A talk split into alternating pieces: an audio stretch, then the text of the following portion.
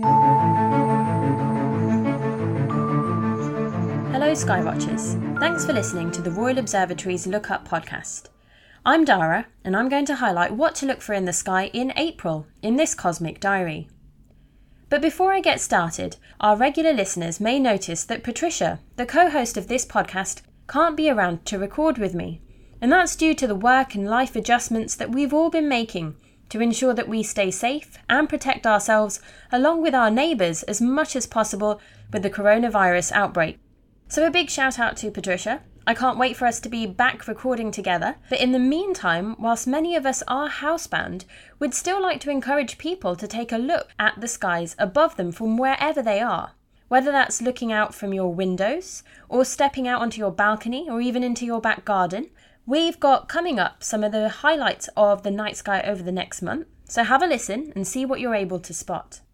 So, when looking up at faint objects such as stars, nebulae, the Milky Way, and other galaxies, it is important to allow your eyes to adapt to the dark so that you can achieve better night vision. You should allow 15 minutes for your eyes to become sensitive in the dark and remember not to look at a mobile phone or any other bright device when you're stargazing. And if you're using a star app on your phone, then switch on the red night vision mode. Now, Venus dominates the western evening sky this month, shining brightly after sunset and setting just after midnight. Venus is known as the morning star when it's up in the sky before sunrise, and as the evening star when it is visible in the sky just after sunset. On the night of April the 3rd, the Pleiades star cluster will appear to have an extra cluster member. Venus will pass through the cluster on this night as it continues to make its way across the sky. Because Venus is an inner planet, as it orbits the Sun, Venus goes through phases, just like our Moon does. Galileo was the first person to observe the phases of Venus, and it was with these observations that came the first conclusive observational proof that the Sun and not the Earth was at the centre of our solar system. If you have a telescope, point it at Venus this month and see if you can spot what phase Venus is in. The moon begins the month in its first quarter phase with full moon occurring on April 8th. In many cultures around the world, names are given to the full moons of each month. Native American tribes call the April full moon the pink moon because of the pink flowers called wild ground phlox which bloomed in early spring. This month's full moon will also be the second and the closest supermoon of the year, so depending on which naming convention you prefer, you could call it the super pink moon or the pink supermoon. If you're an early riser, you can use the moon to help you spot some of the planets. Before sunrise on the morning of April 15th, the waning crescent moon will pass beneath Saturn and Jupiter, and on the morning of the 16th, it will pass beneath Mars. For those wanting to see the breathtaking craters on the moon, but don't want to get up too early in the morning, the best time to view these features will be from a few days after new moon, which falls on April 23rd, through to a few days after the moon reaches its first quarter phase on April 30th. While the Plough, or the Big Dipper as it's known in the US, is used by many to find the North Star Polaris, it can also be used to help find the constellation Boötes. If you extend the curve of the handle of the plough through the night sky, you will end up at a bright orange star. This is the star Arcturus, the fourth brightest star in the night sky, and the brightest star in Boötes. Extending from Arcturus are five other stars that together with Arcturus form a distinctive kite shape in the night sky. Bordering Boötes is the constellation Coma Berenices, and although the constellation is faint, it is worth finding because it contains several deep sky objects that are worth looking at, including the Coma star cluster. This open cluster of stars is a perfect target for binoculars and contains around 45 stellar members.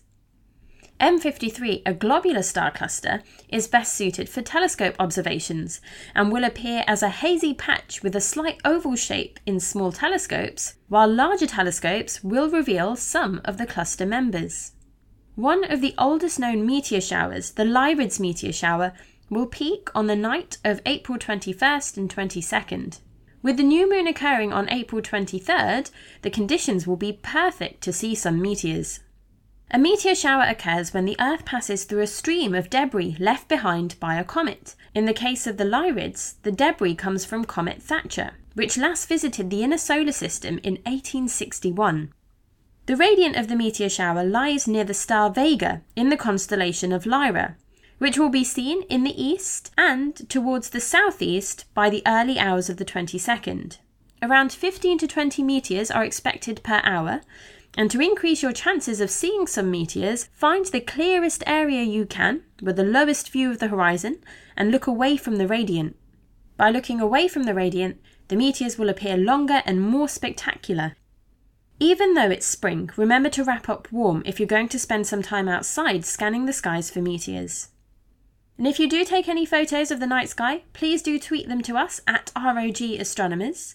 You may also want to check out our night sky highlights blog on our website, rmg.co.uk.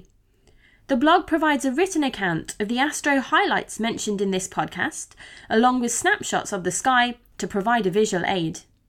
But for now, it's time for our cosmic news. So, welcome back to the cosmic news part of our podcast. And in this part, we usually pick a news story that has fascinated us. So, both myself and Patricia pick a recent uh, astronomy news story that has broken. Uh, we talk about those stories, and then we get you to vote for your favourite on our Twitter poll that we set up at the beginning of each month. But this month, we're going to do something a little different.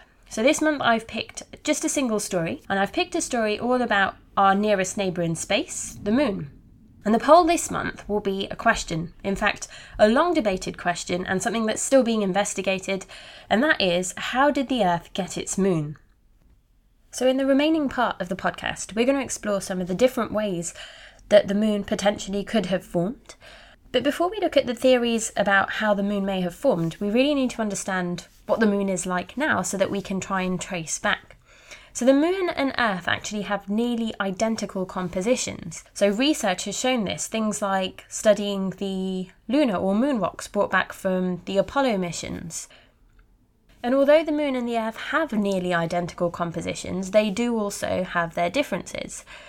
So the moon and the earth have a similar structure. They both have a core surrounded by a mantle, and then the outermost layer of both of these bodies is their crust. But the moon has less iron in its core for its size compared to the amount of iron the earth has, and it actually has less of the lighter elements such as hydrogen. That's what's needed to produce water, and we know that the moon doesn't have liquid water on its surface, perhaps a little bit of frozen water in the form of ice hidden away in some of the craters, or even perhaps under the surface. Now, there is a theory of how the moon formed, and it's called the giant impact theory. So, about four and a half billion years ago, an object roughly the size of Mars, which has been called Theia, collided or impacted with the Earth. Material was flung out into space, and it coalesced and joined to eventually form the moon that we have today. When the moon formed, it would have gone into an orbit, scientists think, that would have put it just above the Roche limit. So that's the minimum distance from the centre of a planet that a satellite would have to orbit at for it to not be broken apart by tidal forces. So if it was any closer than the Roche limit to the Earth, then the Earth's gravitational pull, its tidal forces, its stretching and pulling would have ripped the moon apart. For the Earth, the Roche limit is about three times the radius of the Earth, and the Earth's radius about 6,000 kilometres. So that puts the Roche limit of the Earth at about 18,000 kilometres. So we know that the Moon would have had to form when it did beyond that distance from the centre of the Earth. But some of those differences that we talked about, so having less iron in the core, having fewer of those lighter elements like hydrogen on the Moon, the giant impact theory can actually try and help explain why. So it's believed that the heavier elements like iron would have been found in the core of the Earth, and so they would have been maintained or retained on the Earth, whereas the heat created from the impact would have led to the ejection of material out into space. That heat would have boiled away some of those lighter elements like hydrogen, but then the rest of the material from the Earth and from Theia would have mixed, and that's what would have led to this nearly identical composition that we see of the Moon and Earth today. But the details of the giant impact theory are still blurry. There are a few observations that we're still struggling to explain. One of which is why the moon is more like the Earth than Theia, the object that collided into our planet in order to form our moon. So, there are a few different theories about how our moon came to be. We're going to explore a few of them, but have a look at why some of them are actually uh, more popular than others and which one has become our leading theory. So, number one is that our moon formed from the asteroid rubble or from colliding planetesimals. So, planetesimals are like the, the building blocks of planets themselves, the bits that came together to eventually form the planets. Perhaps the moon was produced from the debris when these planetesimals collided together to form the planets. But actually, there's little evidence for this, and it can't really explain the geochemical similarities, the reason why m- the moon and Earth have nearly identical compositions. So, that's not really a frontrunner. There's also perhaps a wilder theory the idea that a natural nuclear explosion that was set up by a super concentration of radioactive elements may have provided a big enough kick to actually dislodge a moon sized piece of rock off the Earth and into orbit. Again, this is unlikely to have happened and that's because it's highly unlikely that you would have got a big super concentration of radioactive elements together enough to have provided that big enough kick to dislodge a piece of rock to form our moon. Perhaps another idea then is the idea of capture. So, our moon may have been formed elsewhere, perhaps around another planet like Venus, but then it was grabbed by the Earth's gravitational pull. The problem with this theory, though, is that the Earth and Moon, again, have geochemical similarities. And this can really only be the case if they formed from the same pool of raw material. Either a collision, or from the same disk of material, or perhaps from each other. Somehow, to have that same composition, they have to have formed from the same pool of raw material. So, capture's not really uh, one of the main contending ideas. But how about another one? So, the idea of fission or spinning off. So, we know that fusion is the idea of bringing objects or reactants together and then forming into one. Fission is the opposite. Fission is the breaking apart of a material. So, if the Earth was actually spinning fast enough in its early history, Perhaps it could have expelled a huge blob of molten rock into space.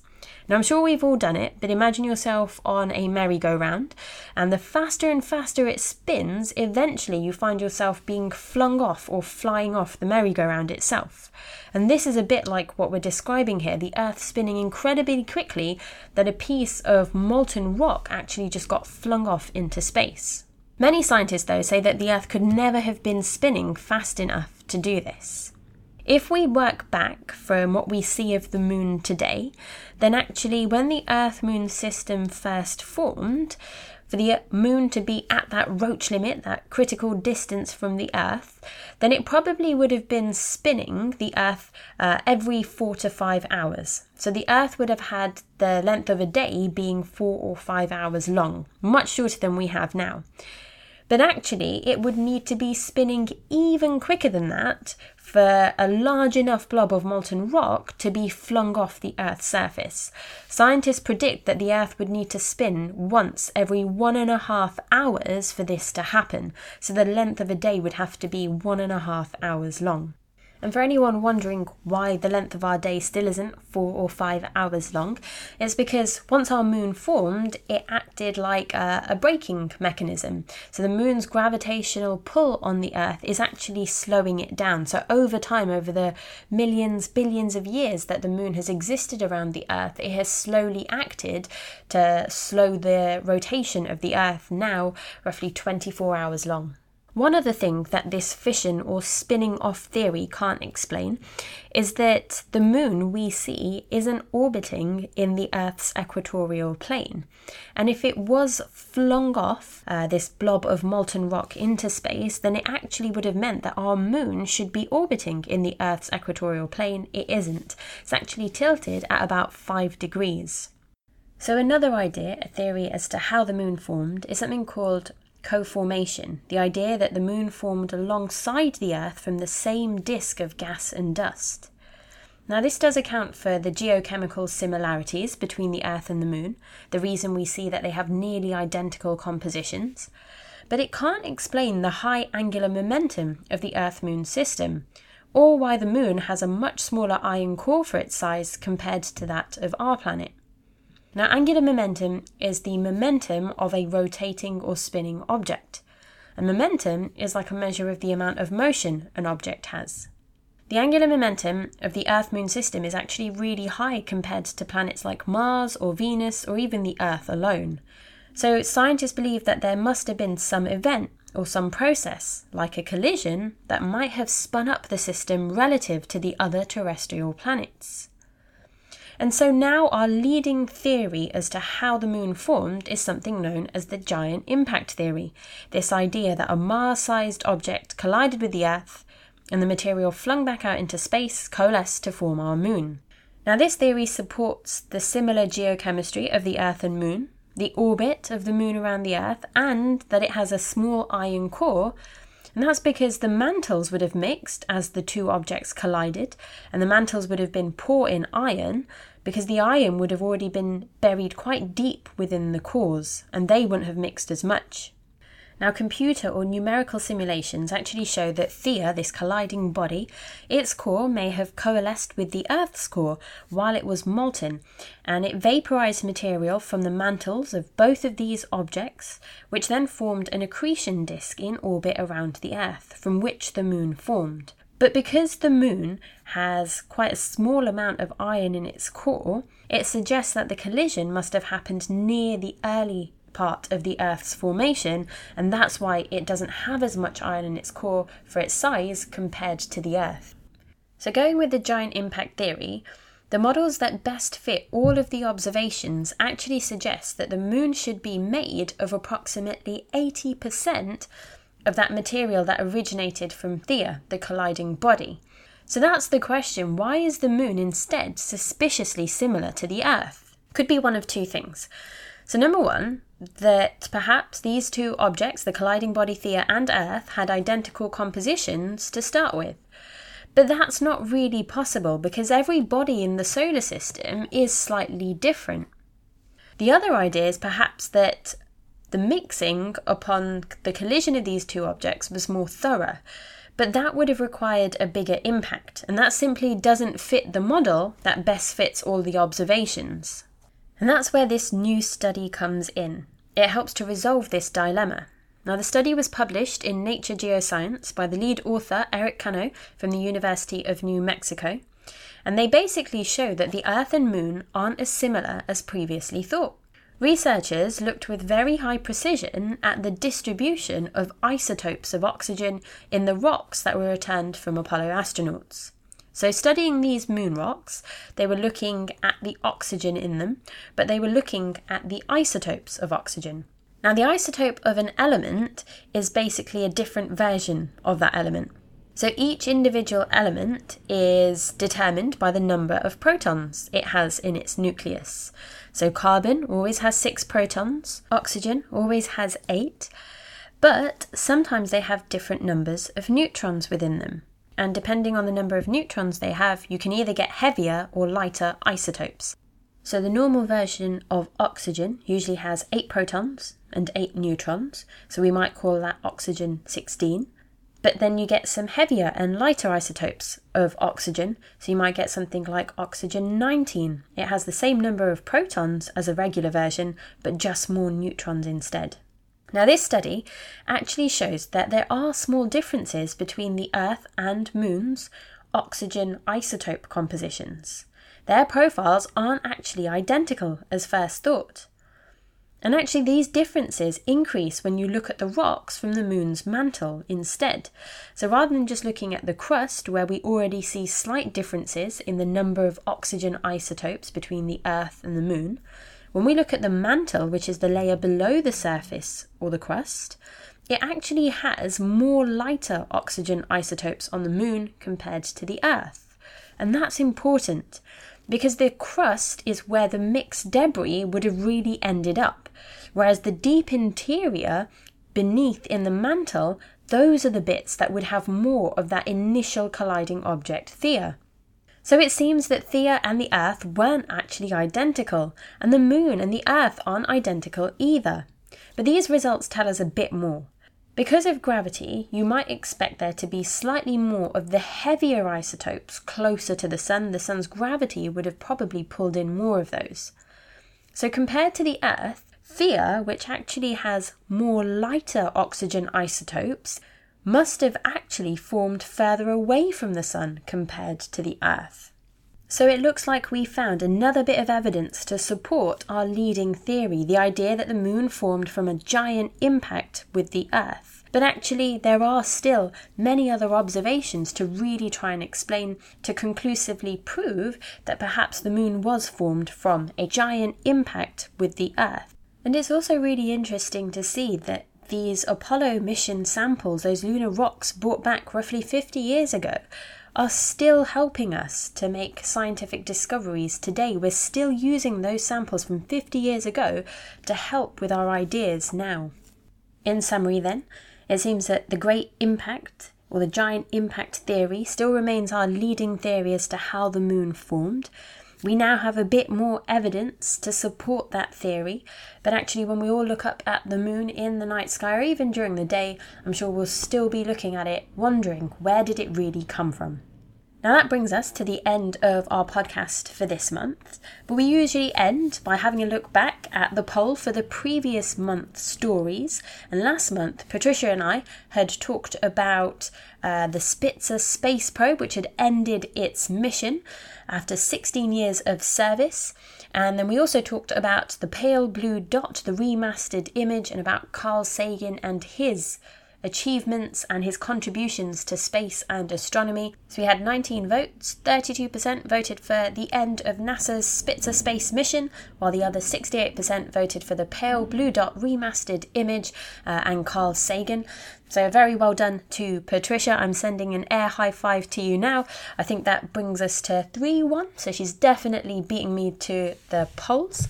So, for this month's poll, we're going to have some of the theories as to how the moon formed. Don't forget to cast your vote at the start of the month on our Twitter poll at ROG Astronomers.